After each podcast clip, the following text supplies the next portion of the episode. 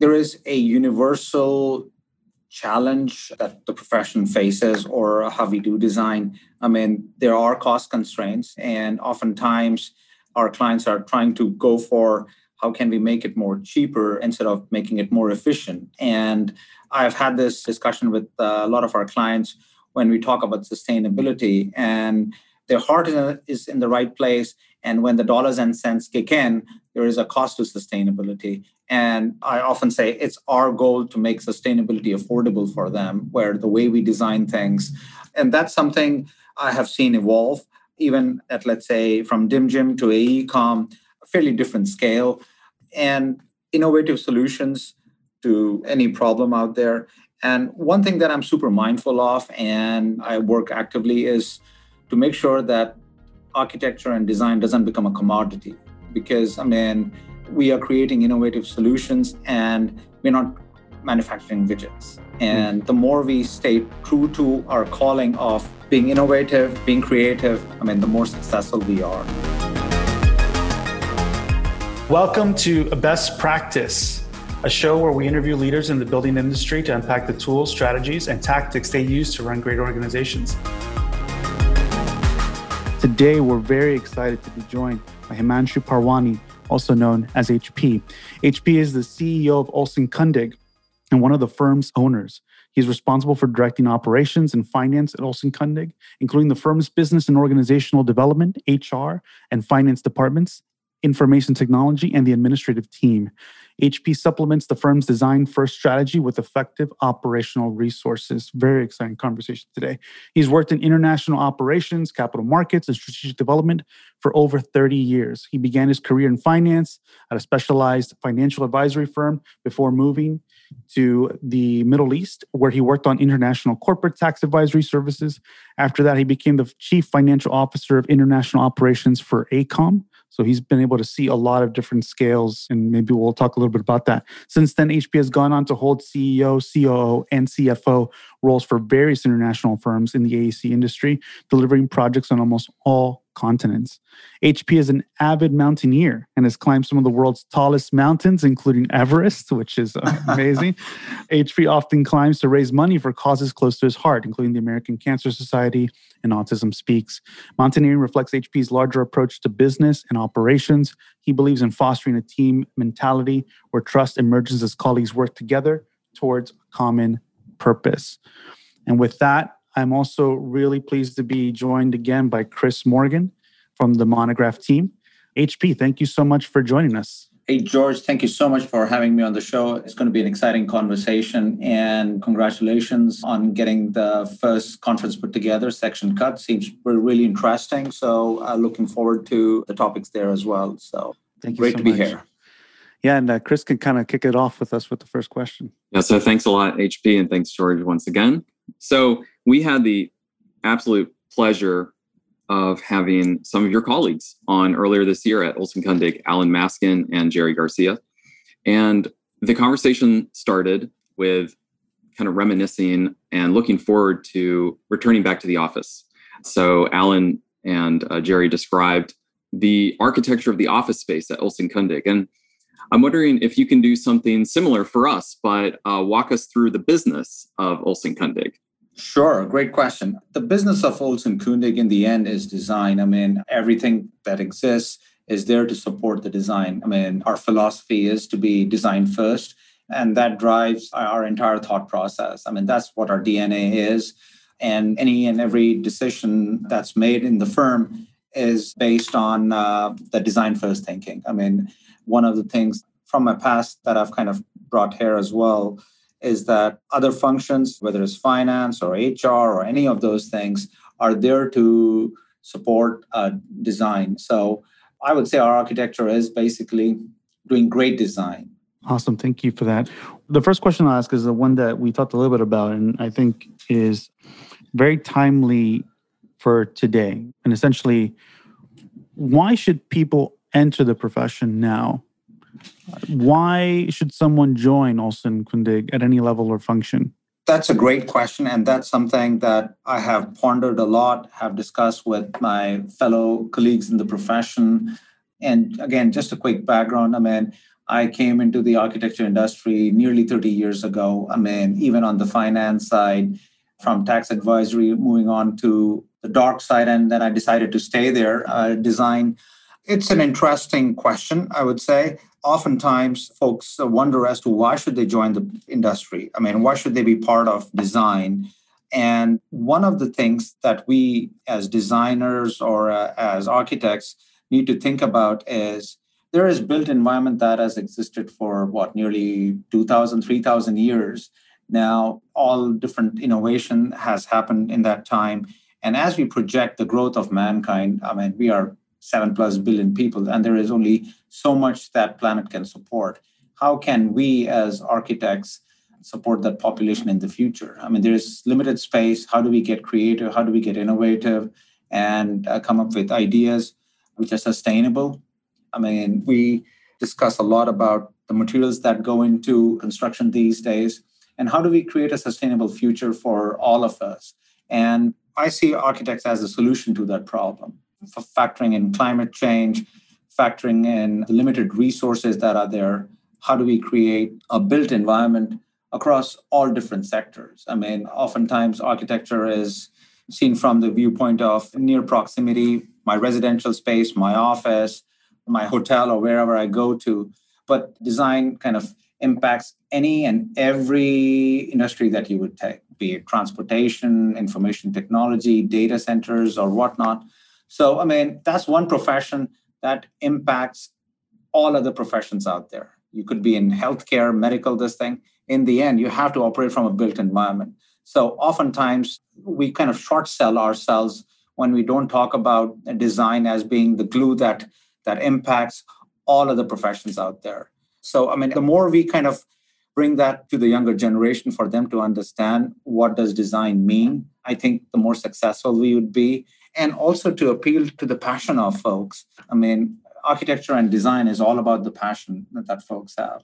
And coming out of school or colleges, etc., folks have a lot of passion, but then they see other avenues, I mean, which may get them probably more money or uh, kind of a title or something. From that perspective, architecture is it's a unique profession that impacts everything. I was going to ask about your story, like coming into architecture, and then what what's kept you in. Have you found a similar passion? Like, did you see a passion that you're describing here, or what was it like in more detail? What happened that made you transition into architecture? Sure, I was on financial advisory side and in those days, AECOM wasn't really AECOM. I mean, it had different entities, and my I clearly remember the first company that I joined was called DimGym, DMJM. I mean, for the folks who've been around for a while would remember. And IMPay came out of DMJM, believe it or not. And coming into the design world, I was just blown away by our creative problem solving and how every day we kind of get to physically see our dreams come true. I mean, we create, we envision spaces, etc., and then get them built. So, I mean, that's a unique profession uh, or unique uh, space to be in, whether it's architecture, interior design, landscape. I mean, you envision something, you have a possibility of making that in a physical space. And every day that I come in, I see way smarter people than I am and creating new things innovative problem solving, and it just brings me day in, day out. Over that trajectory, working at very different types of firms and very different sizes and in different roles too, as we highlighted mm-hmm. earlier. Yeah. What have you tracked as like the most pressing changes or the trends that are currently impacting design or like design services, maybe to be more specific? Uh, I would say I think there is a universal challenge that the profession faces or how we do design. I mean, there are cost constraints, and oftentimes our clients are trying to go for how can we make it more cheaper instead of making it more efficient. And I've had this discussion with uh, a lot of our clients when we talk about sustainability, and their heart is in the right place. And when the dollars and cents kick in, there is a cost to sustainability. And I often say it's our goal to make sustainability affordable for them, where the way we design things. And that's something I have seen evolve, even at, let's say, from DimGym to AECOM, fairly different scale. and innovative solutions to any problem out there. And one thing that I'm super mindful of and I work actively is to make sure that architecture and design doesn't become a commodity. Because, I mean, we are creating innovative solutions and we're not manufacturing widgets. And mm. the more we stay true to our calling of being innovative, being creative, I mean, the more successful we are. I mean, and the clients do appreciate that as well. Do you find that the clients that Olson Kundig is able to attract, like, do they already somewhat self-select themselves? I mean, the work that the firm does is very distinguished, notable. It has its own aura in some sense. Like from a brand perspective, do you feel like a lot of clients come to you already with knowing a little bit of what they're getting in a sense? I would say yes and no. There is an element of what you describe, I mean, where of self-selection, but there is an aspirational aspect as well. And oftentimes, some of our clients come to us and say, "Could you do a 400 square foot cabin? I mean, for us." And we would say, absolutely. I mean, and in fact, we find those projects to be more interesting because that challenges our thinking. I mean, yes, we do larger spaces, but those are the projects that get our juices flowing. HP, I'm curious, like as a business leader, but working with designers, I think a lot of architects feel that there's a fundamental conflict with the interests of business, with the interests of design or architecture. And I'm curious, have you discovered that there's like a fundamental misunderstanding that some architects have about business? I would say yes. I mean, I think universally that has existed for ever since the profession has been, where the conflicts around the business having to make money and the designer wanting to design uh, often intersect. So there is, I would say, a misconception about it. And again, I would say the business side of things also needs to understand the needs of the creatives and the needs of design that needs to happen sharing an example with you i was having this conversation uh, with some members of my team the other day around this topic and i was giving an example of design i'm like uh, some of the business side or process is like the structural beams that you would have in a house or in any of our design projects and you create around those those are there to support design they are not the be all or end all. And that's where, I mean, often I would say it's an art. I mean, business is an art, architecture is an art, and how we make the two meld together instead of the instead of the two intersecting each other, how do they meld together? That's the key for the firms that have been successful. Do you find that it's the like we're very curious about where maybe like the intention and strategy kind of come together mm-hmm. in designing firms and, and their operations. And so Olson Kundig is seems to be a very, as you mentioned, like a design-led firm, right? And so everything in this organization makes sense to support it from a specific, from operationally a certain way. Does the business model then of the practice, or is it highly determined by that structure? In other words, in other businesses that you worked in, do you see certain things specific to Olson Kundig because of being design led that might not be apparent in other types of firms or is there something unique in just how it's the operations is structured relative to it being a design led business so a few years back we embraced the thinking of going from professional run firm to a professional led firm and when i say that i mean design professional led firm and that was a huge thing for us because i would say I don't think anybody goes to architecture school to learn how to run business. When they come out, they are probably the least armed to know how to run business. I mean, if you want to learn how to run business, you would go to a business school. So for Olson Kundig, I mean, what we have done and what's been successful for us, for us is that we let the design folks run design, we let the business folks run business, and we come together as partners. Which have the same beliefs i mean a common purpose. And you talked about mountaineering and uh, one of the statements in there you said how do i build trust by aligning purpose? And i see the exact same thing in business and architecture. How do we align the purpose? That's the most critical thing. I mean in the end even on design side we want to make the best design project for our clients to fit in their budgets and be paid fairly for that I mean, so if those are the goals, I mean, I think those are the goals that align with the business side of things, they align with the design side of things. And by aligning those values and purposes, we are able to be successful as a firm. I mean, oftentimes where some firms, I mean, I've seen quite a few firms over my last 30 years where they've gone from design led to finance led, where money is driving most of the decision making process. And I've seen challenges there because, I mean, if your goal is to make money, then you are sacrificing design. And that's not the reason you are into design. I mean, if you're going to be design led, then the clients are there who will be paying you your fair fees. And if you're efficient enough, everybody would be happy. The staff is happy. They get opportunities to work on exciting projects, and we take care of them as well. How do you reconcile from a business perspective, like from a business mind, say you have almost no sense for architecture, if you're talking with a business colleague, how do you like discuss this idea of reducing potential profitability in the short term for some other long-term value creation? So what you're talking about like is that there could be in firms there there's an opportunity like a horizon that finance sees for changing aspects of the fundamental decision making about a firm that in your case you've kind of learned like that horizon is actually not an opportune space. In fact it's more important to see some other horizon. So i'm just curious like how you might talk about that from like a business perspective. Most often what i've done is to break down some of those opportunities horizons etc in the form of what are the needs of our clients? I mean, where are our clients going? Or where is the uh, industry or a market going? And kind of use that as a basis for what I call informed decision making, not a dollars and cents, not a financial decision making, but more so what are the needs we're trying to address? Or first, understanding or identifying what are the problems that exist today in whichever markets and how we could be part of that solution. And those solutions will create opportunities. And I would just share with you, Olson Kundig's been doing a tremendous amount of work for our clients who are art collectors and things like that.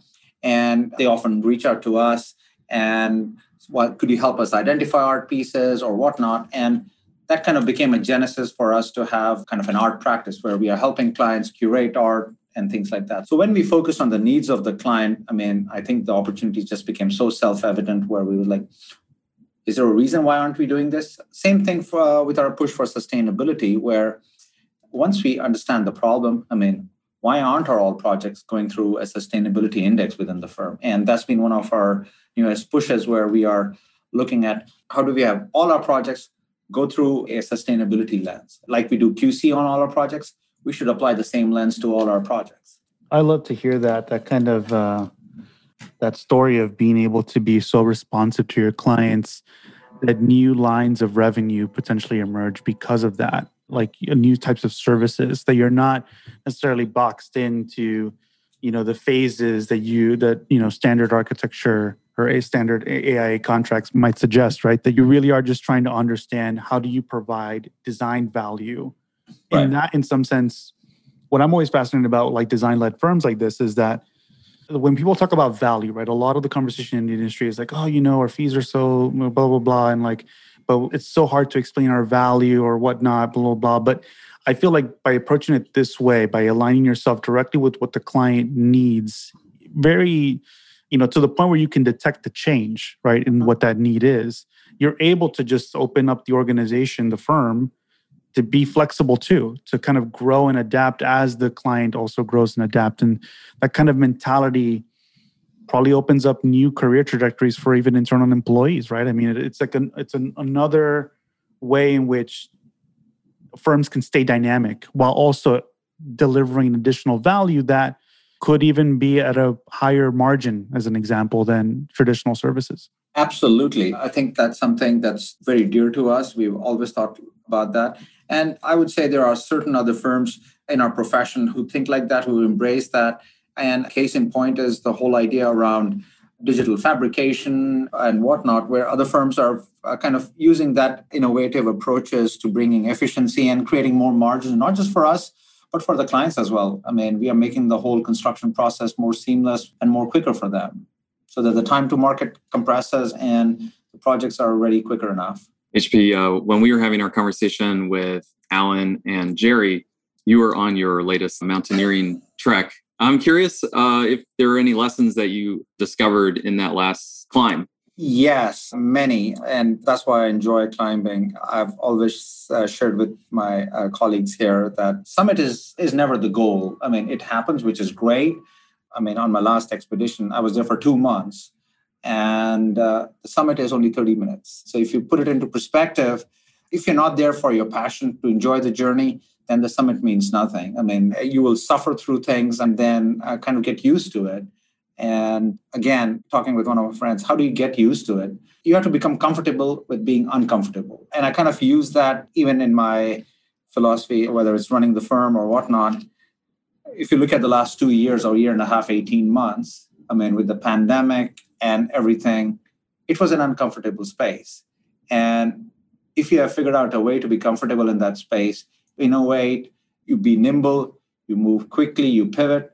And that's a lesson that I've learned in my whole climbing history, where there, there are no, I mean, there are certain set rules, but I mean, things change, mountain changes, climate changes, and you have to just pivot, be adapt, be nimble, and be flexible. I mean, that's the most important thing. Oftentimes, when I talk about climbing, I just get carried away. One of the things that often happens to a lot of the climbers is called the summit fever where you get so engrossed and you think that summit is the be all end all where you take more risks than are acceptable and then there are unfortunate consequences so i would say i always believe in enjoying the journey i mean that's the most important thing same thing i mean if you're not enjoying our projects our design process the end project i mean yes we want it to be built for the client but we have to enjoy our client has to enjoy if they are not happy with the process we are not happy I mean, then it reflects in the end product, mm-hmm. in the end product. So I would say enjoy, be nimble, and one step in front of the other.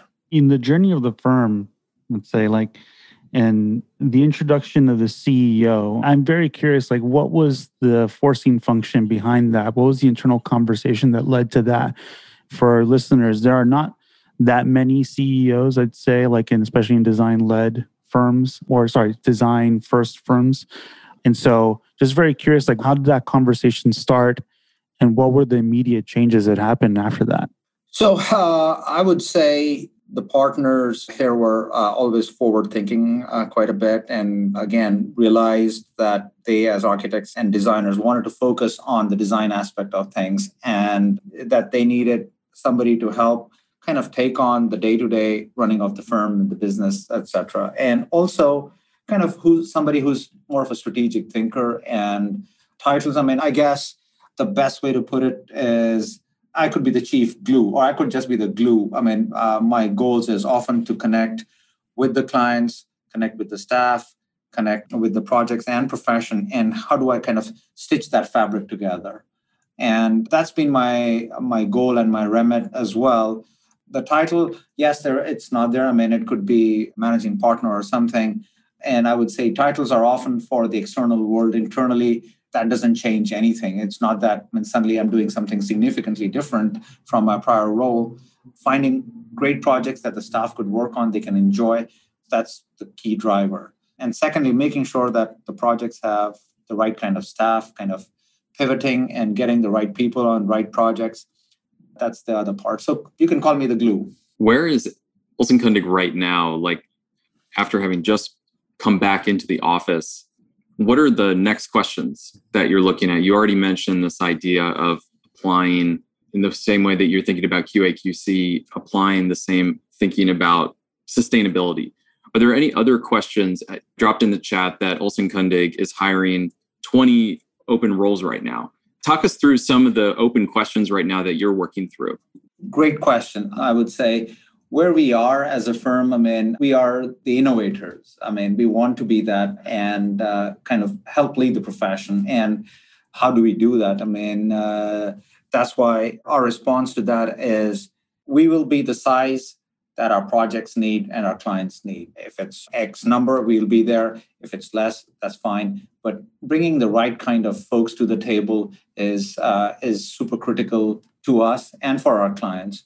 So we want to be innovative. I mean, you've seen on our websites, we have a unique position called the gizmologist, which I don't think any other firm out there will probably, I mean, they might have now, but they've never had where we are, we are the tinkerers. I mean, we constantly tinker, work, and innovate. And as we look to the future, I mean, sustainability is a huge factor for us. Look into digital fabrication. How do we innovate on that? And how do we work on projects uh, seamlessly internationally as well? I mean, we are part of the design dialogue globally. And what does that mean? How do we learn from other construction practices that are innovating? I mean, there's a lot of uh, 3D fabrication and construction that's happening. So, how do we see those new innovations and kind of bring them into our thought process as well? So, I would say if I were to have a crystal ball and project, a lot of tinkering is going to happen, not just uh, for us as a firm, but for the profession as well. I'm just fascinated with the idea of like what kind of design innovation could happen once those type of technologies get brought into practice, especially Olson Kundigs in the sense of like 3D fabrication. And it poses so many different design questions for a firm, especially one really, at least from my perspective, known in a very specific way, I guess, right? And with a kind of identity, to so to speak, from a design perspective. My next question would be and then this is a, a really interesting one related to sort of case studies in business in general but you know a lot of architects study the work of other architects purely from the perspective of like design right like they buy the croquis to kind of like as an index of and maybe get inspired maybe absorb some of that in their own work now in the business sense you have case studies right it's the right. it's the similar tool of the monograph so to speak is a collection of, of different examples what are your own the kind of touch points for case studies in the industry or outside of it? Like, what has been inspiring you recently from the way other organizations are run or things that have just been kind of top of mind for you in that space? I'm glad that you asked that question. In a life prior to Olson Kundig, I was in interior architecture space. And in fact, there is a case study from Harvard on the CEO of that firm, which was Trisha Wilson, as to how she, I mean, that firm had a storied history of 40 plus years and how she was successful, I mean, in putting together this world class organization. And that's been an inspiration to me as well, having working with Trisha at uh, Wilson, where we having multiple offices and working with the who's who of the world with regards to interiors. Again, how do we stitch together the creatives to come and engage and be open to learning from other creatives? And that was a, amazing experience for me. And yeah i've really respected her for creating what she did in the interior architecture space. So that's something i'm really proud of. What's a finance and operations like a really tough problem in your discipline maybe one that you have actually found a unique solution to and then maybe two one that you're still trying to figure out. Probably is the same problem which i'm sure a lot of the firms in the profession are facing which is finding talent these days. I mean uh, it's a challenge. There are not enough folks getting into the profession and uh, it's challenging. And what we've done at olson kundig was we are working with a i wouldn't call them a recruiting firm but they are more recruitment process firm and we brought them on board now, I'm sure other firms have done that before me, so nothing unique there. But what we did differently was we told them if you're going to identify and hire talent for us, you have to be effectively be one of us. You have to be in our space to spend some time, understand what we do, what makes us tick, understand our DNA. Because I see bringing on talent as not just a process, but kind of you're making a marriage work together between the folk, the, person that's coming in and what the firm is. And so we've had their team come to our office spaces. Again, this is before the pandemic, where they would be part of our Monday morning meetings or our crit or any of those, or even beer 30s. I mean, so kind of meet the folks that are here and understand our culture before you convey to a candidate what it is. It has worked so far great. Have we found all the talent that we need? No.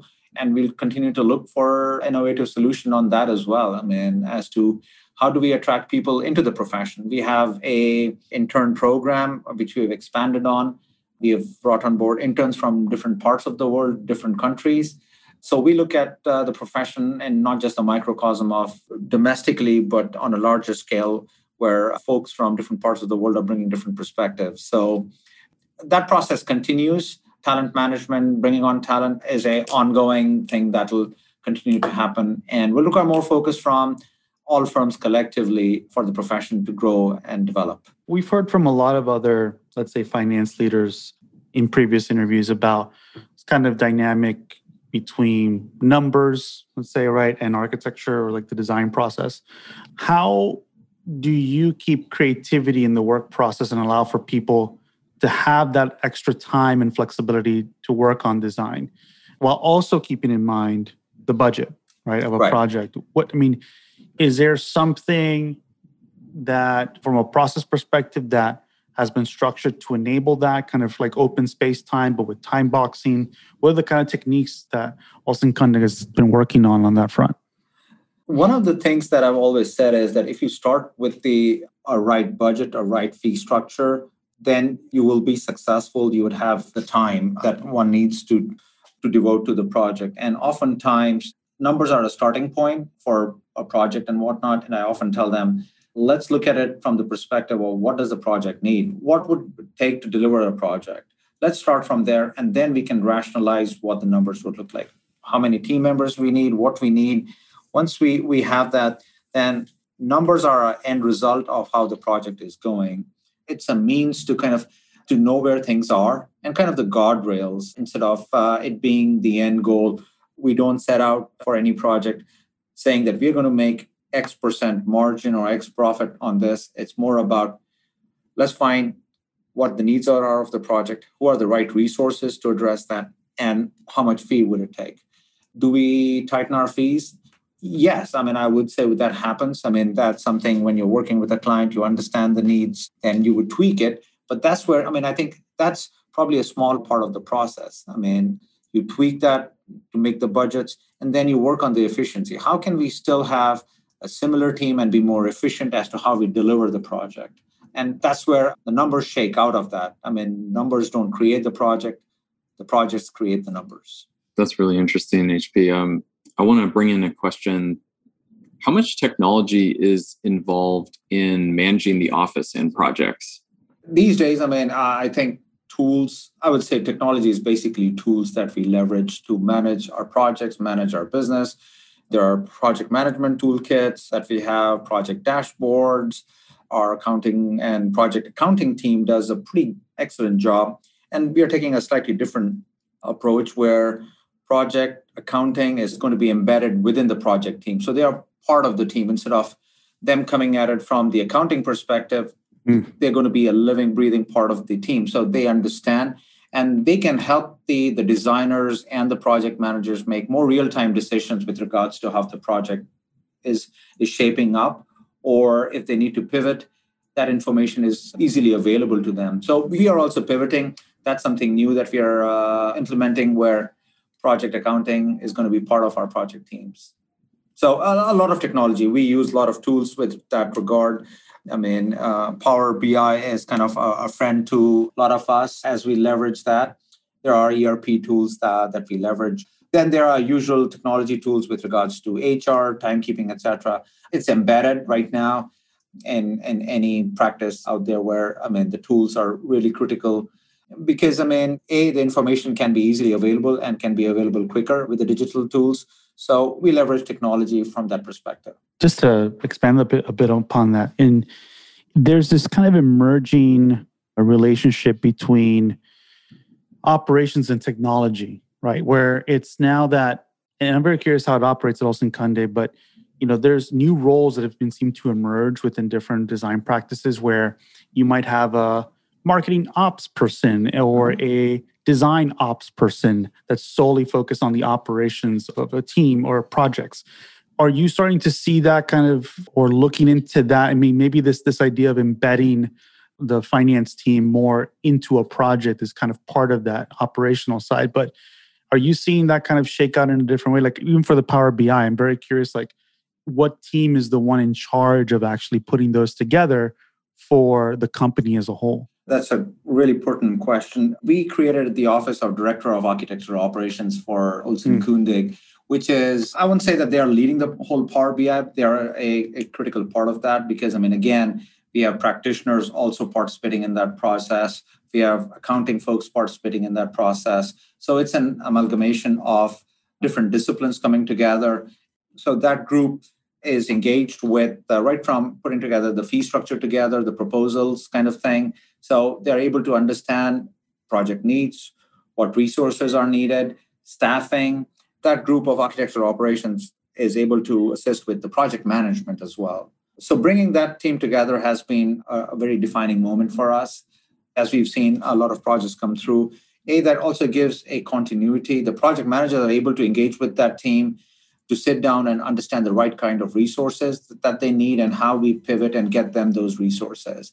Because in the end, I mean, as most firms, we tend to be lean as well to a certain degree, especially in the last two years. That's one lesson that pretty much has been ingrained to us that we have to be lean in order to respond to the times.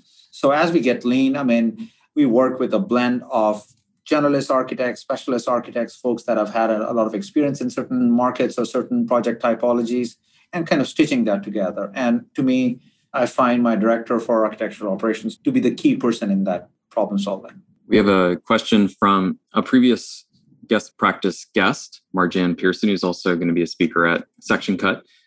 Marjanne is asking if HP, are you involved in design discussions with the teams, like with clients? How does your business perspective impact the design process? I would say yes and no. I've had an extensive, especially on some market sectors, I do work with the project teams. I've spent an extensive amount of time in the hospitality space. I mean, I started my career with uh, a hospitality consulting firm. PKF was my starting point. And so, with that background, I do engage on that, especially on guest experiences and some of the, I would say, more of economic feasibility of a project, what construction costs we are designing to. And so I do engage in those discussions with our, especially with our hospitality clients. Not so much with our residential clients, because I mean, A, that's a more intimate space. And B, often I would say a lot of the decision making in there is more emotion driven. So there is uh, more room to navigate. So I do engage on the hospitality market sector a fair bit. We have another question that came in I'm surprised to hear finding talent is a challenge. How do you define talent?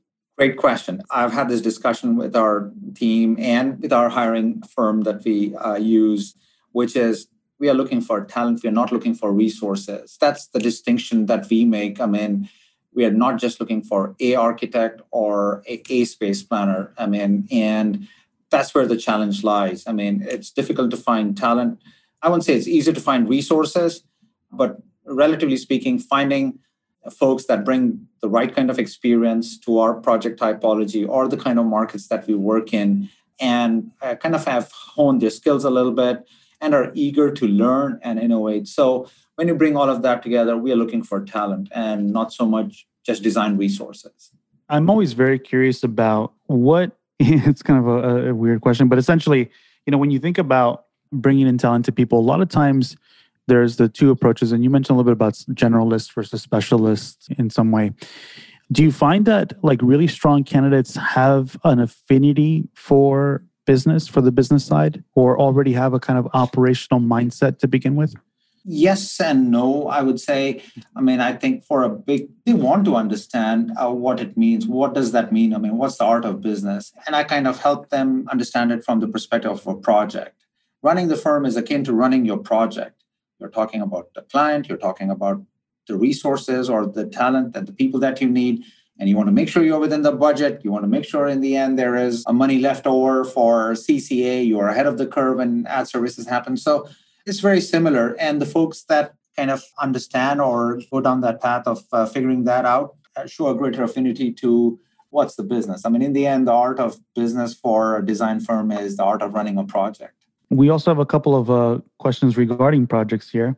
How do you prioritize projects? I think is a very interesting question in terms of, you know, when people decide to take on what kind of work, do you have a criteria that helps you understand when a new potential project comes in, whether it's your business development team uses that as a rubric? How do you think through projects and their opportunity?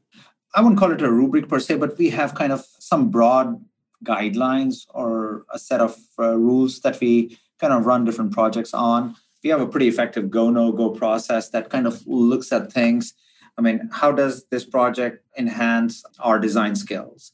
How is it going to push design forward? Is the client realistic with regards to what they want to build and what their budget is? As you probably heard, they have an expectation of a Ferrari and want to spend money on a, I don't know. Camry. okay, that's fine. Yeah. So, I mean, aligning that, I mean, that's important. And do we have the resources? I mean, or do we have the skill set? And uh, I'll show you a very interesting project. We were never known for building large commercial spaces. I mean, our roots are in the residential space.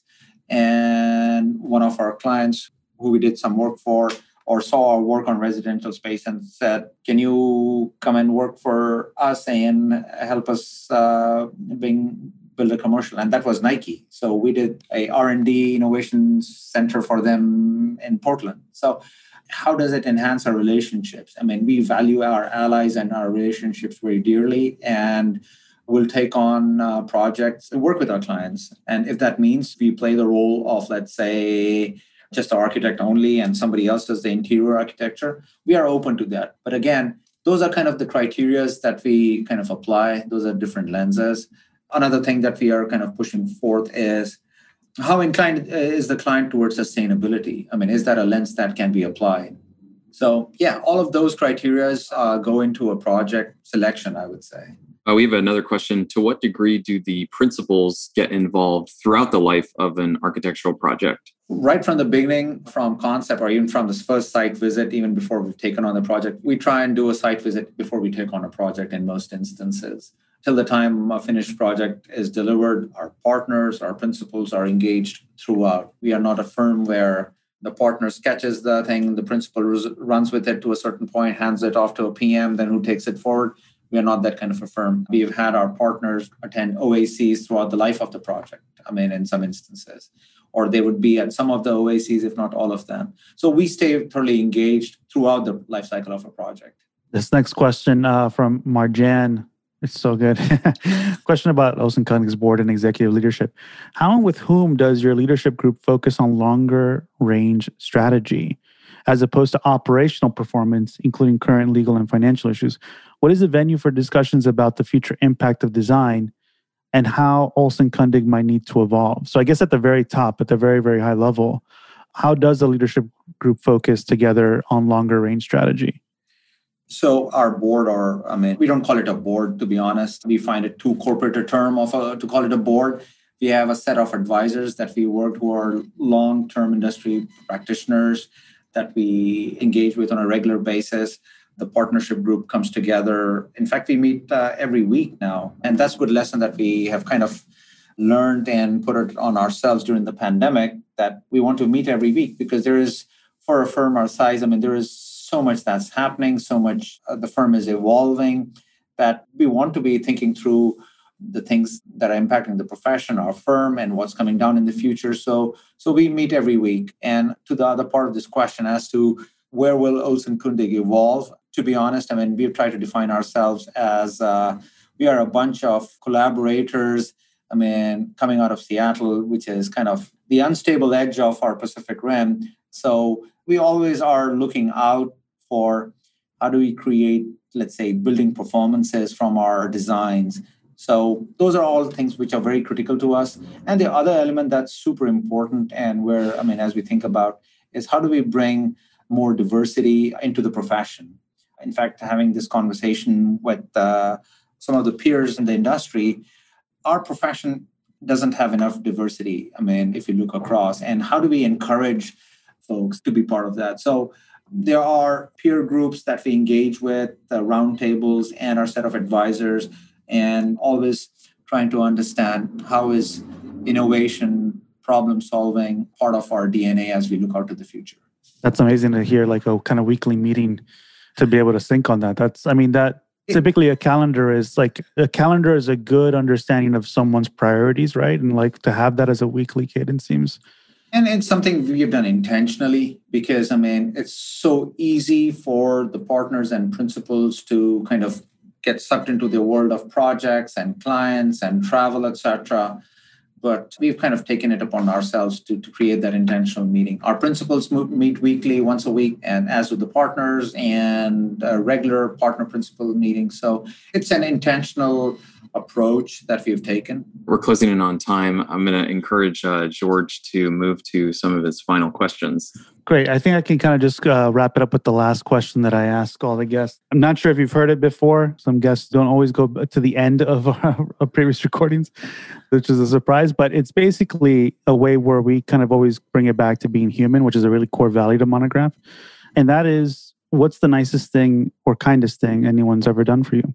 That's something that happened very recently for me. And again, wasn't expected or needed. Uh, my executive assistant, as I was doing my climb, I mean, I was trying to run a remote office sitting at the base of mountain in Nepal. I mean, believe it or not, challenging with COVID and everything. And uh, then towards the end of the expedition, kind of got stuck due to weather and whatnot.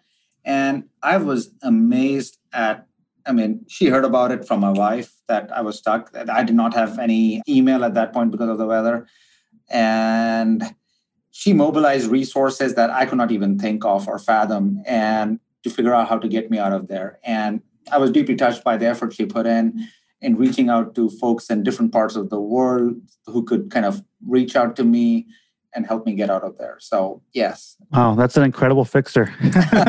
can, can solve global problems. That's amazing. That's talent. that is talent. That's the difference between a resource and a talent. that's, that's crazy. Well, yeah, thank you so much for sharing that. I think what we'll do is we'll kind of close off a little bit with a little brief description about Monograph in general. So, at Monograph, we're building the future of practice operations and back office management for small to medium sized firms. Monograph is designed for architects by architects. Our three co-founders all studied architecture, MIT and University of Michigan. I myself studied landscape architecture and architecture. Chris studied architecture. We can go on. There's about half of our company is people who care a lot about helping the industry. Monograph is essentially a great way to see a unifying vision of your firm in one easy and beautifully designed solution. HP mentioned about having like an embedded finance person within your project team to see real time budget information. Monograph does that explicitly with the money Gantt. We have a simple little bar on top of a Gantt chart that helps lets you know whether today you're on track or off track in relation to your budget, which is really powerful. So we can help you understand where you are in any given project, what your schedules and budgets look like. You can start a free trial today by going to monograph.com, or you can watch a live demo with our CEO, Robert every week, every Friday. Tomorrow, he's going to jump on a call with myself and with people who sign up to just walk through the product and answer any questions that you might have. This is unheard of compared to other companies in the similar space. So I just just want to reaffirm that we care, right? And this is how we do that. Um, so we're going to add a link to the chat to both of those. And HP, thank you so much for this amazing conversation, for how open you've been uh, talking about Olson Kundig and the challenges that you're facing, plus the opportunities. And yeah, really amazing. Well, George and Chris, thank you so much for having me. You guys are doing a phenomenal job. I mean, bringing different practitioners onto your podcast, and I've listened to a few of them. It's a wonderful forum and opportunity to talk about the things that are facing the profession as a whole, and not just as a firm or any position, but more so, how do we make our profession even be better? Absolutely. Yeah. And I think it's through these conversations that we start to get there, essentially. Well, thanks everyone for joining. Sectioncut.com. Please sign up and register. It's a free event. There's CEU credits that we're working on to getting there. I'm legally obligated to say that or technically obligated to say that. But yeah, we're on our way to provide that. Thank you so much, Chris, for joining the event with me again. And thanks, everyone. Cheers. Thanks so much. Sure. Thanks, everybody. Have a great day. Thank you. Bye bye. Hey, it's Chris from Monograph. Thank you so much for joining us here. At Monograph, we're building the number one practice operations platform for small to mid sized architecture firms. More than 200 practices are using Monograph today to run the business side of architecture. You can start a free trial today or watch a live demo with our CEO, Robert Yuen. Get started at monograph.com. That's monograph.com. Talk to you soon.